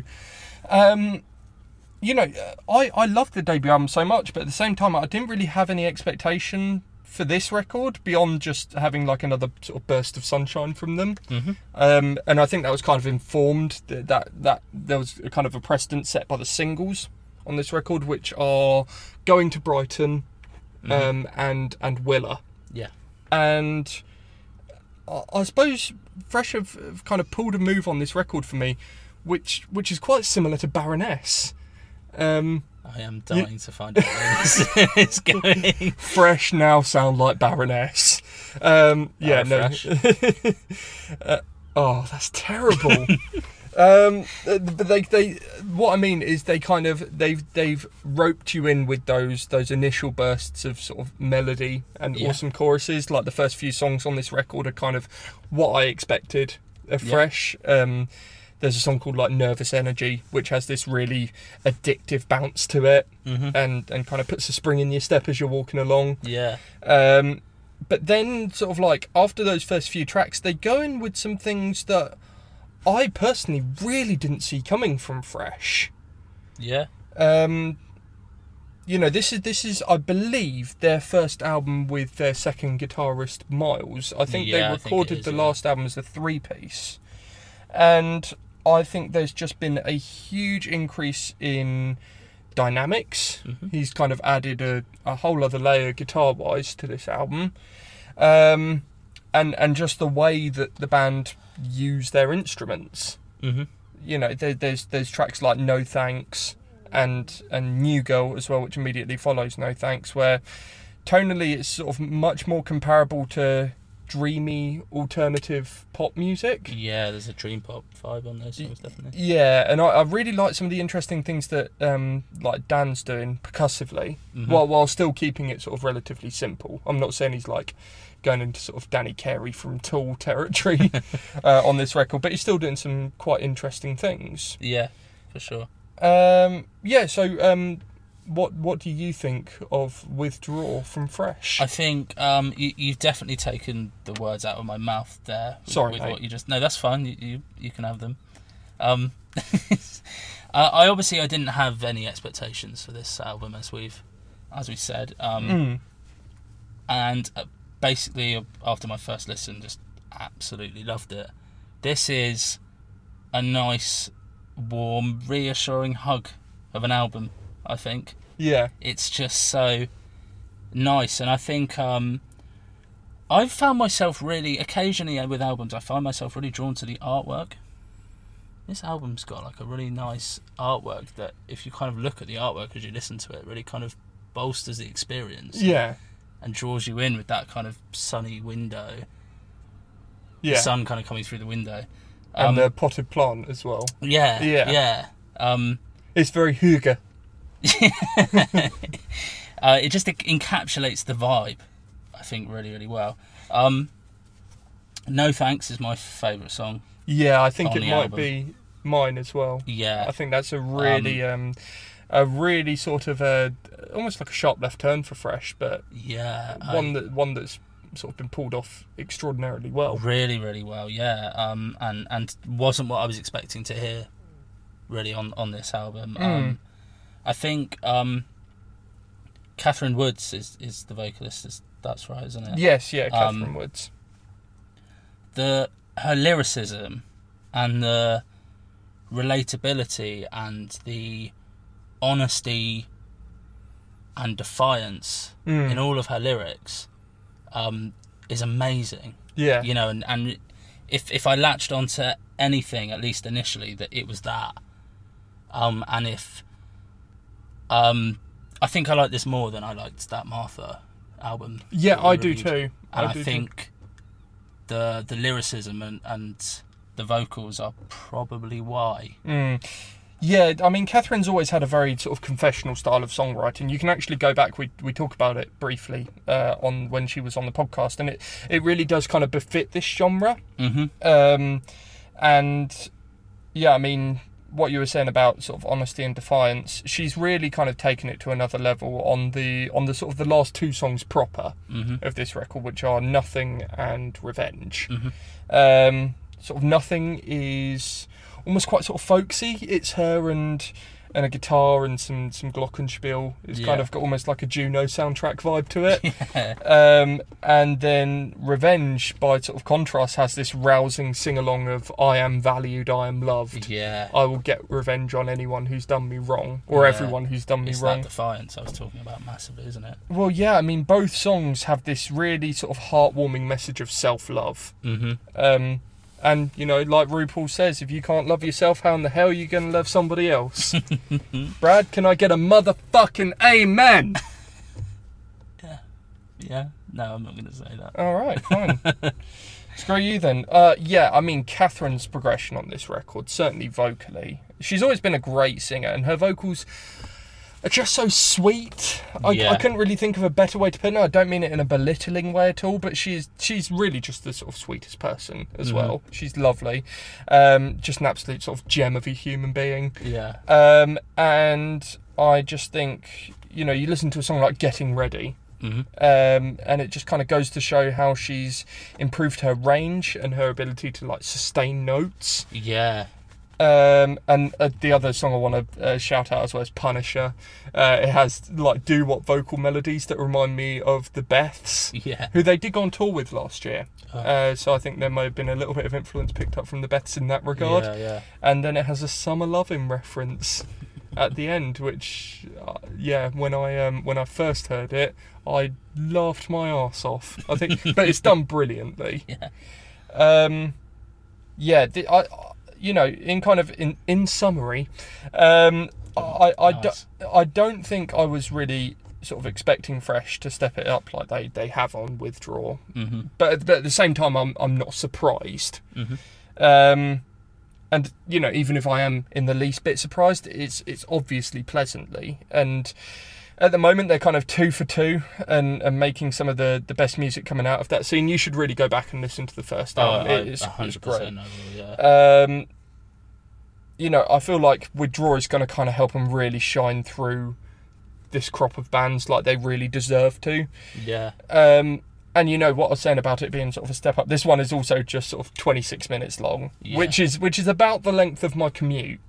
So if I've had a shit day, I'll stick this on. It's just this record all the way home, Yeah. and it's awesome. so for me, um, eight tea bags out of ten. Wow. Okay. Um. Yeah, I agree with everything you said. I feel like maybe I haven't hammered home or emphasised how much I really, really, really love this record, and uh, has Emphasise away. resonated, resonated with me um, more than I think any of these kind of DIY style bands that we've we've reviewed a few of them Mm. on the show now, and I don't think any of the albums have resonated with me as much as this. I mean, there are a whole load of lyrics from this album that I would gladly get tattooed on my forehead or something. Um, maybe not forehead. Um, uh, it's a nine for me. Wow, fantastic! really, oh, that's really awesome this. to hear. That's Um, great. 100% be going back to check out that debut. So that's uh, fresh with Withdraw out on the very awesome Specialist Subject Records. So while we're on the subject of bright and melodic, light-hearted indie pop, let's talk about Fuming Mouth. Um, yeah, this is the uh, the debut album from the uh, Massachusetts four-piece. Um, something of a, a long-awaited debut Mm. certainly sort of in the underground. Um, this is the first time I've actually like heard or even heard of this band, but they've been making music since uh, 2013, and uh, as you would imagine, of a sort of indie pop band of their caliber, uh, they've been sharing stages with the likes of uh, Vein, uh, Max and Igor Cavalera, and Trap Them. So if you still think they're indie pop, then you clearly can't pick up on my sarcasm because they're just fucking disgusting. This album, by the way, is called The Grand Descent. Um, and a little bit of a shout out to Tim Birkbeck on this one. Um, host of the Just an Insight podcast. Go and check it out. And subject of pretty much at least one shout out per episode. I was going to say he gets a point. shout out every month. Well, he he, deserves deserve, it. he does deserve it. Top shagger. Top shagger. um, yeah, he, he brought this one to my attention, and We've already discussed a lot of records within the sort of I don't want to say like the post-Code Orange realm of bands, but I sort of do mean the postcode Yeah, Orange realm yeah. of bands that are just sort of trying to make the most sort of abrasive, disgusting noise. Yeah. Kind of the band's taken metalcore back to its original meaning as well. Sure. Marrying more traditional extreme metal with hardcore Yeah. As opposed to the sort of embarrassment that was metalcore at the turn of the decade hmm um, that I somehow loved at, at the time. I used to be a Woe Is Me fan. Christ Ah, knows we why I put myself through that. We didn't know any better. Oh, I know, right? Curse you, Impericon! um, yeah, I mean, looking at the artwork of this album, we we're saying about the fresh artwork being quite evocative, um, and and looking at photos of the band as well. They're kind of all all the photos are in black and white. They're sort of stood in what looks like to be like a cellar or some sort of dungeon. Yeah. They've got their hair covering their faces. They've all got long hair covering their faces. They're kind of up against the stone wall. It almost seems like an old school death metal photo shoot. hmm Um, I kind of, I kind of knew there was going to be something a bit darker to this record, Sure. um, sort of within that that realm of bands. And Yeah. Much, much like that Venom Prison record. hmm Um, now, I would say this is not as good as that Venom Prison record. No. Um, but th- that said, that would be a really fucking tall order. Yeah. I That's a lo-. I love that last Venom Prison record, and I think you do too, don't you? Yes. Um, I'd say this is maybe closer to Venom Prison's early material, like even sort of pre-Animus. Yeah. Um, both both in terms of the sort of the quality and because this band still has its roots sort of firmly planted in hardcore, I Sure. would say. Yeah. Um, so yeah, what what are you saying about um, uh, Fuming Mouth and I'm the Grand Descent? It's hella crusty. It might be the crustiest album that we've talked about on this podcast. It, it really does. You can chisel off the crust, can't you you? could, but why would you want to? It's gloriously crusty. I'm going to stop saying crusty now. Um, there is, um, as you rightly pointed out, a lot of death metal. I Yeah. think in this, um, but a kind of a pinch of the more certainly the energy of the more kind of cutting edge of hardcore. Yeah, Your Code Oranges, your Jesus pieces, your Veins, yeah. and so on. There's some proper power violence shit going on as well, especially like the guitar tone just kind of reminds me of bands like Nails and Full of Hell or Yeah. like Magrudergrind. Did you ever check those out a few years ago? I know of them. Yeah, yeah. Yeah. You know, proper power violence. Yeah. Um, you, what you're saying about the death metal, uh, there's a song called Nothing to Bleed. Mhm. I think it might even be like the second track on the album. Um, it is cool to hear a bit of like sort of guttural death metal vocals over like this typically four to the floor sort of shit kicking hardcore beat. I thought that was a nice little flourish. Yeah. Um, I'd almost want them to do that a little bit more on the record, to be honest, because otherwise it is sort of quite not tough guy hardcore vocals, but mostly sort of uh, sort of shouted as opposed to sort of growled Yeah. Sure. in a way. Yeah. Um I really like this album, but but I don't have a huge amount to say about it. No, Um, no. Which we've said about albums before, it's not necessarily a damning thing. It does Kind of speaks for itself, doesn't it? it does it it sort of does one thing and it does it very, very well. yeah. I think, and very very competently in terms of taking different elements from from different Mm. heavy genres, um, and then using them to repeatedly smash you around the face for the duration. I, I would say it still does plenty of stuff. It's got a lot of stuff going on. Like there's a, there's a song called Burning Hand.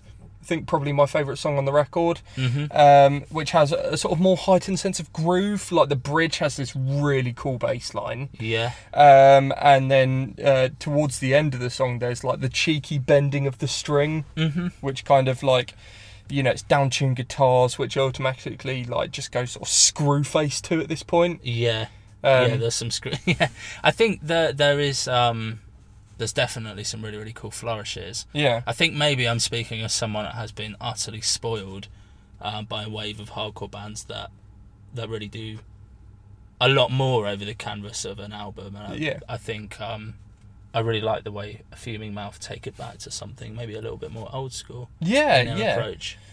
At the, at the same time, they kind of do some modern and quite sort of left of centre stuff as well for me. I Mhm. don't know if you picked up on this, but um, another favourite track for me is almost like kind of an interlude track. It's called Distant Voice, Mhm.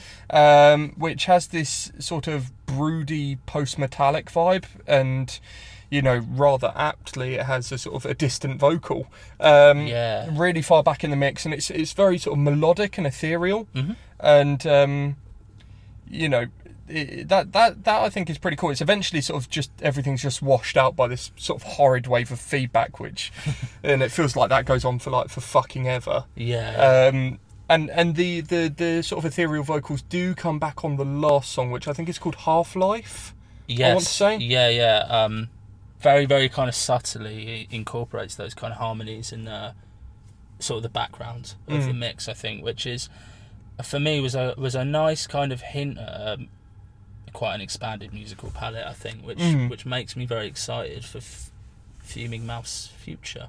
Yeah, I don't know if they've ever been over to the UK before, but I'd certainly be up for checking out a show. Oh yeah, definitely. Um, yeah, I've given this seven tea bags out of ten. Um, a couple of the tracks just do kind of wash over me. Yeah, yeah. Um, I mean, to put it into perspective, I had this album playing on Spotify, and um, after the album ends, it obviously starts the Spotify radio. hmm Um, I hadn't noticed that it had done this, um, and then I also noticed the fact that the first song on the Spotify radio was actually Half Life, the last song on the album. Ah. So I actually just played Half Life twice, and I didn't pick up on it, which kind of is is sort of a yeah, uh, sort of symbolises what this record kind of does. definitely. Um, it's a seven out of ten for me. I think uh, uh, one final thing I just like to shout out is the production of this album. I think it's just got a really gargantuan sounding Yeah. production. that I think for, for a record as heavy as this, really kind of bolsters the impact of it. Yeah, I don't think we've been too damning of this record. I think if you do like this shit, then definitely go check this out. yeah, for a debut album, it's super promising. Yeah, and it, it is not the most original of albums when you consider just how many of these fucking records we've had in the last few years. But there is, there is enough going on here that just kind of makes me think that's that's quite different to what a lot of the bands are doing. Mhm. Um, and if you can't pick up on that, well, it is just it is crustier than fourteen-year-old Brad's pillow. I thought you were going to say something else. Then I'm glad you said pillow. Yeah. Let's move on. yeah. um, right, the next one um, technically came out in late May. This should be like a sort of a disclaimer at this point, but we sort of mutually decided that it deserves a place in this episode yeah. um, for reasons we will no doubt be exploring. hmm Um, the band are called Her Name Is Calla, and uh, the album is called Animal Choir. It's self-released. Um, Her Name Is Calla were a, a Leicester slash Leeds based four-piece. Um, I quite like the fact that in sort of research for this, I saw their Facebook bio. They just referred to themselves as a collection of people with different social problems. um, now, I say that Her Name Is Calla were uh, sort of a band um, because they have officially split up. Um, they played their last show at a, a sort of a festival. Don't ask me what festival because I don't know. Um, around the release of this album, it was either like just before or just after the release of this album. Mhm. Um, and and they're gone now. They've split up. Um, I don't know anything beyond that, what reasons or whatever. This is literally the first time I've checked out this band, and th- and this record has had a sort of a limited amount of me- mainstream sort of media coverage. Yeah. Um, but you know what has been sort of the, the coverage that there has been of this record. There's been they, they kind of call themselves a post rock band, but the sort of frequent point of comparison for a lot of people is Radiohead. Yeah. Um, now, I understand that you're a little bit more of a Radiohead fan than I am. Is that a fair? Yeah. Assumption. Yeah, I would have OK Computer in in the conversation with my favourite records of all time, definitely. Right. Okay. Um, there are albums of Radioheads that I can't confess to be expert on, but as a band, yeah, I'm a fan. I, th- I think those Radiohead comparisons are fair. I, I don't know a huge amount about Radiohead. Okay. It's, it's one of my most shameful admissions, really. Um, but I would say, you know, Tom Tom Morris, their singer, there are sort of a lot of comparisons. You know, that he does have a sort of lot of parallels. I mean, with with Thom Yorke, Definitely. which is a big old compliment to him. yeah, definitely. um, and a and a compliment he kind of deserves. For sure, yeah. Um, so as a as a final album from Her Name Is Calla, um, what do you think of Animal Choir? I think, myself included, there's going to be a lot of people very sad that they've only just kind of discovered them and they've broken up because this is a phenomenal final album. Yeah, Yeah, it's a phenomenal album. Um, I should preface this review, I think, by saying that I personally feel, I'm not sure about you, I've been listening to it for about three weeks. Um, don't really think I've scratched the surface, or Mm. barely scratched the surface, really. no, I um I've listened to this record maybe in full about three or four times, hmm Yeah, just for the amount of time that I've had with it. definitely, and it's a it's a long album as well. Yeah, it's eighty minutes long. hmm And, you know, I would additionally preface this by saying that, you know, this is not the kind of record that you can just sort of stick on and have playing in the background No. because otherwise a lot of it will just kind of wash over you. hmm If you if you're going in on this record, kind of block out the 80 minutes that it, that it sort of takes to listen end to end to this record and kind of absorb it. Yeah. Um, it's very cinematic Yeah. in that regard. You know, it's a bit like when you go to the cinema and it's the only time you actually pay attention to a film.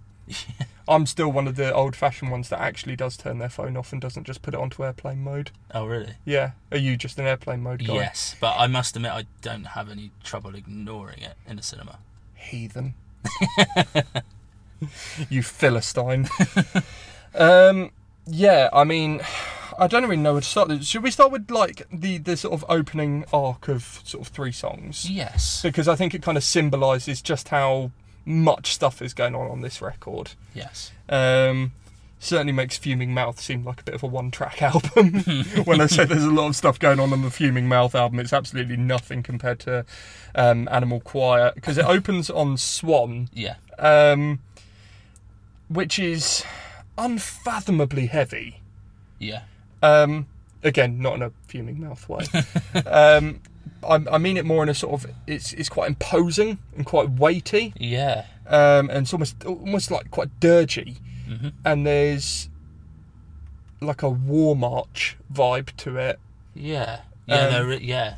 Definitely. It, um, it has quite sort of a mournful brass line as well. Yeah. Um, almost reminds me of the way um, Bon Iver Bon Iver opens on Perth, hmm if you recall that at all. I I can't. No, I don't specifically Oh, okay. recall that. Yeah, Um, Bon Iver is something that I would name check when talking about this album, just generally. Yeah. But bon, bon Iver, um, Sigur Rós, yeah.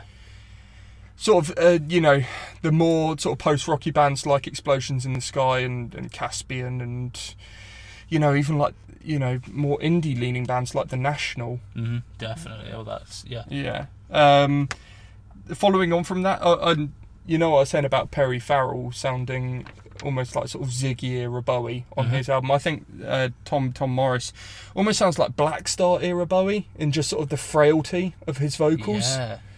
um, and just sort of the the slight sort of storyteller um, personality Yeah. that he kind of brings to it. I think Blackstar's a really good touch point for this Yeah. album. Now that you say that, actually, the emotionality of it. Yeah. Um, Is and then emotionality a word?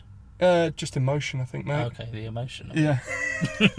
um, then it follows into the rift, and you know it, it couldn't be more different. Really, it's uh, upbeat by comparison, um, but not really that upbeat at all. It's sort of got this almost folksy instrumentation, um, but the end segment of the song has this almost quite gothic rock vibe about it. Yeah.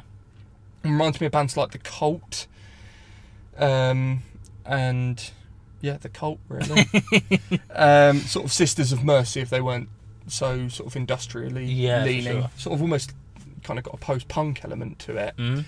Um, and then you've got kaleidoscoping, Yeah. and you know, talking about those Radiohead comparisons, it, it's one of the saddest but kind of most beautiful songs I think I've ever heard, hmm or like, or that I've heard in like the last few years. It's so delicate, Yeah. um, Yeah, I think those there's a there's a couple of kind of quieter. We're kind of going through um, chronologically, but there's a couple of, of noticeably quieter moments on the album. I think uh, kaleidoscoping, uh, Vanguard later on in the album. Yeah. jump ahead a little bit. Love Vanguard. They have um, the interesting thing about the radio compar- Radiohead comparison. Sorry, with this album, Radio. Mine. Ra- sorry. is um, is that they this album is so um, a kind of eclectic Mm. across its across its palette that they pull from every kind of era of Radiohead, which is an extensive eclectic mix of sounds and. Those quieter moments, I think, really, really recall um, "A Moon-Shaped Pool," which was the latest Radiohead album. Right, okay. It's not an Um, album I've gone in on, I'll be honest. It's um, it's an incredibly quiet, but uh, quite unsettling and, and almost dreamlike. yeah, I mean, I've heard two songs from that album. Is it Daydreaming and uh, Burn, Burn the Witch? Witch, Yeah. the the lead singles, um, which are quite a good encapsulation of what that record does. I need to, go back to that extents. record. Um, not dissimilar to this record in terms of requiring you to, you know, set aside the time and and invest in it. Yeah. Um, But then at the same time, you've got a track like a modern Vesper, um, which it's weird. It not only sort of it, it switches from minimalist sort of soundscape territory to this dark, pounding industrial electro pop. I thought I had a slight handle on what this record was doing. Yeah. The first few songs. Okay, it's doing a kind of. There's lots of different things going on with the instrumentation, but it's essentially doing the kind of quiet and loud, sort of um, dynamic things. Uh, and then a modern Vesper comes in with this synth disco beat Yeah. thing. And I realised I had no fucking idea what this what this band are doing with this record. It's just the way that it not only does that. I mean, that takes some serious fucking nerve to do that, but it does so seamlessly. yeah, it it's not out of place, but at the same time, the first time you hear it, you're like, "What the fuck?" You know? It's, Yeah. It's I. A song has not made my ears prick up that much in. Not that I can recall, to be honest. Right. Okay. Yeah. That was a, that was an incredible moment on first listen, and uh, maybe my favourite song on the album. Right. Okay. Go, going back to, you know, what we were saying about the sort of the softer material on this record. Mhm. Softer, maybe not being the right word. The sort of the more stripped back material. Yep. Um, I'd say the second half of this album seems to have much more of a sort of running theme sonically Mhm. um, than than the sort of first half. Because Modern Vesper is kind of towards the end of the the first half of the record, if you will. Yeah. I think I think the first the first uh, the sort of second half starts with the song Frontier. Mhm.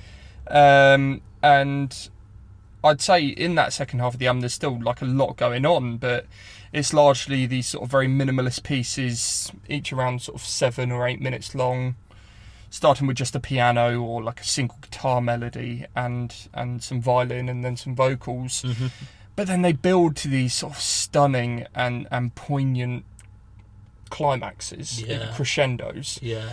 Um, Frontier is an ex- excellent example of that. It has that Yeah. final sort of repeated refrain of, of "Love will bring you back to me," which is just so sort of theatrical and elegant. hmm Um, to the other is another brilliant example of that. You've already mentioned Vanguard, um, which uh, I think is a sort of the shining moment for the drummer, whose name I don't actually have written down. I'm afraid. Um, but I love the way their their drummer kind of rips around the kit at the end of that hmm it, it's it's it's really cool. It's, they've almost got a sort of uh, improvisational jazz style of drumming throughout Yeah. this record. You hear very sort of nuanced, occasional sort of rattles around the kit, Yeah. which just kind of yeah, are more sort of reminiscent of like a contemporary jazz drummer as opposed to a sort yeah. of a sort of more straightforward rock drummer. hmm Yeah. Um, I think another song which is a massive highlight for me is um, "A Moment of Clarity." Mm. Um, there's a little bit of trumpet, I believe it's trumpet anyway, in there that um, reminded me a little bit of Foxing, that album that I I knew you would say so that. much, Yeah. Um, straight away. There's also that that kind of refrain, that repeated lyric of um, that sound is the crunch of the human spirit breaking. That so kind of sinister and um, quite graphic. graphic and quite loaded. Yeah, Yeah. That's, um, that's an amazing song. Um, this is a, it's a really quite an emotional, and I found it very emotional, quite affecting listen every time Mm. I've kind of gone in. And I think you said you only listened to it three or four times. I think it might be four or five for me, but certainly no more than that because it, it can be quite a difficult Yeah, listen. I think because it's so emotional. it requires deep focus, but Mhm. it's so rewarding as a result. Yeah, definitely. And I do think for that reason, I've I've given this eight tea bags out of ten. hmm Um, and that may seem like quite a low mark. I think this is a phenomenal record, but I just I don't think I've developed the sort of level of emotional connection that I think I will eventually develop with this record. Yeah. Um, you know, I, I need to give it more sort of undivided attention. Sure. Um, my my love has only really sort of grown for it with each listen. If you think I'm kind of being a bit sort of quick to critique it, yeah, Yeah. we are on a bit of a we are on a bit of a schedule. But same, you know, I have listened to this album a fair bit, considering it is 80 minutes long, and yeah, I've only grown to love it more with each listen. And I would like to think that just from the increased attention brought to colour from from this record, that they would maybe reconsider their disbandment. Yeah, I mean, I mean, if any of them are listening, please. Yeah, Um, pretty please. uh, I do agree um, with what you said, and I, I'm kind of going along similar lines to you. Although I'm gonna give it a nine. Okay, understandable for sure. I think this is an absolute musical masterpiece. Mm. I think, um, and I would not be surprised if we're talking about this in a few months' time. Wink, wink, nudge, nudge. Yeah, winky, winky, nudgy, nudgy. you know, it, it, I, I would say that you know, if they don't get back together, I, I guess you, you could really say that Animal Choir is uh, is quite the swan song for them. Ah! See, it's funny because uh, thank you, thank you very much. It's funny because they have a song called Yeah, Swan on it, yeah. and it's animal. And, Yeah. Is yeah, the artwork is a swan as well, is it not? yeah, yeah, exactly. Yeah, yeah. yeah. Bloody hell. Cool. Excellent. Right, let's talk about one more album, then we're getting the fuck out of here because it's too hot in this car to even think anymore. Uh, right, you've waited long enough. It's time to talk about the St. Pierre Snake Invasion um, and their sophomore album, uh, Caprice Enchantée. This, uh, yeah, this comes four years on from uh, the Bristolian Five Pieces uh, first album, Mm-hmm. 100 Years a Day. Um, which at the time, I'll, I'll be honest, it sort of completely passed me by. Mhm. Um, I didn't really know a great deal about this band until they kind of came around with this record. Yeah. But uh, what I do know is that there was a lot of things that kind of got in the way of the making of this record, and it's taken a long time for them to put it out. Yeah. So so much so that they've actually had like lineup changes since they finished the record. Um, the the bass on this record is actually provided by the now bassist of Black Peaks, Mr. Dave Larkin, um, which is you know very telling. Yeah, yeah. Um, what you know, I, I being this the first time that I listened to the Saint Pierre Snake Invasion, I, I kind of had to go back and check out Hundred Years a Day as well. And um, what what is really awesome to hear um, is that Hundred Years a Day was like this this brilliant mix of post hardcore and garage rock. Yeah. I would say as Yeah. sort of the main two focal points. Mm-hmm. They could do go off into some proper experimental, esoteric, mathy territories at times. Yeah. Um, but those are sort of, you know, they do k- kind of keep quite a strong foundation in those two subgenres, yeah. if you will. I'd say so. Um, what is what is absolutely magnificent to hear, because I'm just going to come clean. I fucking love this record. Mm-hmm. Um, is that they've gone even stranger and even more sort of esoteric on um, on Capri- uh, on Caprice Enchante. Mm-hmm. Um, yeah, there is there is something sort of strangely enjoyable about listening to an album like this from a band who appear to be out to just sort of torment the listener Yeah. uh, and and kind of fill their ears with as, as much torturous kind of noise as possible Yeah. and just to completely sort of bewilder them Yeah. um, like Saint Pierre do on this album would you agree I would.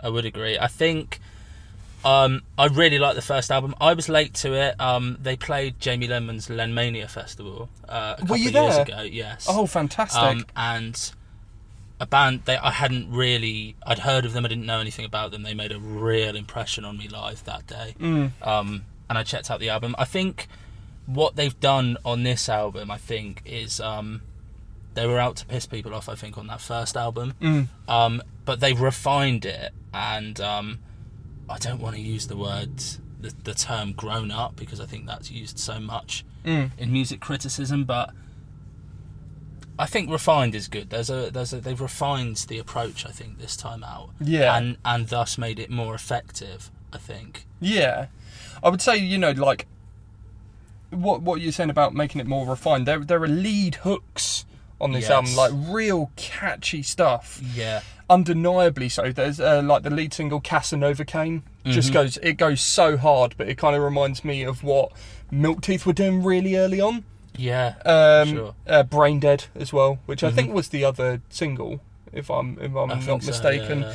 Um, and and also um, sort of around the middle of the album, The Idiot's Guide to Music, Yeah, which swaggers along with this again quite slackery post Nirvana. Yeah. I don't necessarily. I don't know if that's maybe an unfair comparison, um, but sort of almost like an early Britpop vibe, Mhm. just in the way it sort of sways along rhythmically. yeah. There's real, real growth. I think as songwriters on this album, and Yeah. and earworms. I think, to be honest. At the same time, though, you know, like I think it's particularly on the title track. Um, Damien Sayell, their their singer, hmm he kind of parallels with. There, there were his his vocals are sort of quite hard to nail down and kind of find a point of comparison. But one that I did write down is that when he kind of goes a bit more sort of shrieky and intense, hmm he almost parallels with Greg Puciato from Dillinger Escape Plan. Yeah, Um, like on Dillinger's more sort of palatable material, yeah, if if you can call it that. Songs like um, sort of Prancer and um, Limerent Death. hmm Uh, what was the song from um, Ire Works? Not Black Bubblegum, uh, Milk Lizard. yes. Um, Sorry, I went blank. yeah, yeah. Um, you know, it, it's sort of very shrieky, but it's still tuneful. For sure, I yeah. would say. Um, a- another track which I love as well. Um, not to kind of draw too many comparisons because they're like a lot of the conversation around this album has been around it sort of harking back to some of the originators of like post-hardcore bands Yeah. like Refused and at the Drive-In, and I Yeah. know Mclusky has been a big comparison, but I'm not overly familiar with Mclusky. So no, Reuben as well. yeah, Um, the the the finishing song, "I Am the Lonely Tourist," it's almost reminiscent of kind of like Siamese Dream by Smashing Pumpkins. yeah. Has a sort of very lush and sort of mellow vibe, but there's still little sort of pangs of guitar that leave you feeling really quite uneasy. Yeah, yeah. Um, and I think that's a brilliant sort of encapsulation of, of how this record is. Yeah. it constantly keeps you on edge. Definitely. I think, um, you know, not to keep mentioning other bands in regards to this album, but it's it's one of those albums I think that can be quite hard to describe without, I guess, the touch points maybe. Yeah, yeah, Um, the album it reminded me most of, uh, perhaps weirdly, um, was the debut Heck album. the in- debut and only Heck album. Yes, yeah. yeah. Um, in terms of, you know, being quite an intense, at times punishing Mm-hmm. difficult listen, but still with an ability to craft really, really memorable songs. Um, there's a song called "Not All Who Wander Are Lost" that really reminded me of of that band, Yeah. um, which is no bad thing. yeah, no. Um, this is a really, really impressive step up and a and a real statement. I think. And we haven't even mentioned the sort of the really weird elements of this album, like "It Gave a Lovely Light," which is strangely beautiful. It's Yeah. almost a sort of it's a cappella Delta blues chain gang kind of thing going on. For sure, yeah. a Um, lot of sort of call and response vocals. Yeah, Um, it kind of wouldn't be out of place on uh, an album that is, you know has nothing to do with this genre. Yeah. like a hip hop album or something like that. Yeah, or like a sort of a, sort of rootsy blues album, like Alabama Shakes or Yeah, Gary yeah. Clark Jr. or something like that. definitely. It's um Threw me, threw me a ballsy off- move. Yeah, to throw that in, but it, Yeah. it really, really works. I suppose to kind of to, to round this off, um, you know, I, I, I had written down in my notes a lot um, that when I when I first started getting into a sort of rock music properly when I was sort of early teens, and I was sort of reading Kerrang magazine, there was there was this wave of moderately progressive but still sort of heavy post-hardcore bands. Mm-hmm.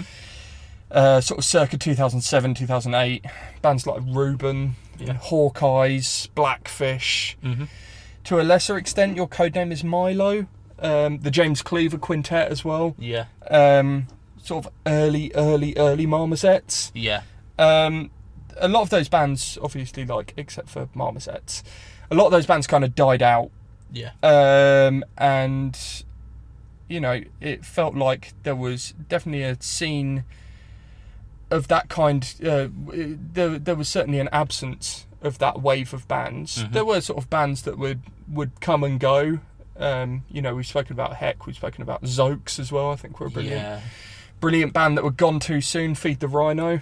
Um, But it feels like now, for the first time since that sort of what a decade ago, yeah, there is this wave of bands that St. Pierre Snake Invasion are very much at the forefront of in my eyes. I think this is an absolute triumph of a record that kind of puts them at the front of this wave of of brilliant British bands right now. Bands, you know, that we, a few of them we've mentioned at this point, like Foxjaw and Tiger Cub, mm-hmm. Gold Key, yeah, Sawyer, Petrol Girls as well, Mhm.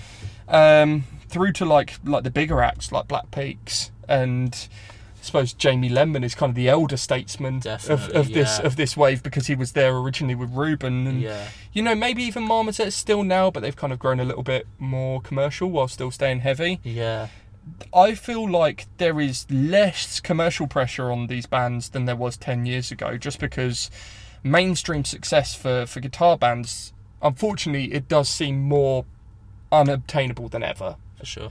But, you know, while that's something we may have bemoaned previously, I think it's something we should be grateful for in a way because Yeah. that reduced pressure kind of gives bands kind of carte blanche to do whatever they want and yeah, and it, just it to not fosters creativity, definitely. for sure, you you don't have to second guess anyone.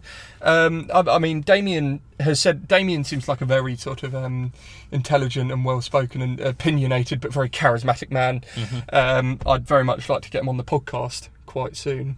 um, da- Damien has said in interviews that he he sort of said he'd rather have Saint Pierre be a Pixies instead of a Nirvana. Yeah, They're from Bristol, so they have quite a close connection with Idles. Yeah, and obviously with Idles blowing up right now um, you know you can you can tell that Damien doesn't necessarily want Saint Pierre to become this massive big deal. Hmm um, and I think as a result I I really do think we have a serious serious contender for album of the year here yeah, St. Pierre Snake Invasion clearly don't give a fuck.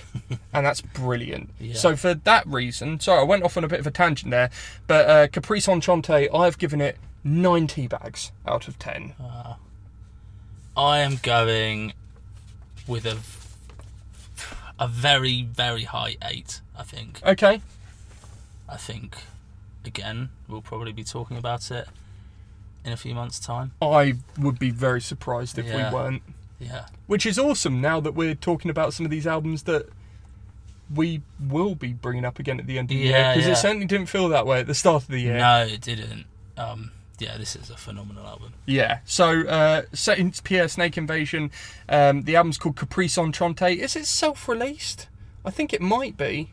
I couldn't say. Yeah. It's either I- self-released or out on a very good record label. Insert good record label.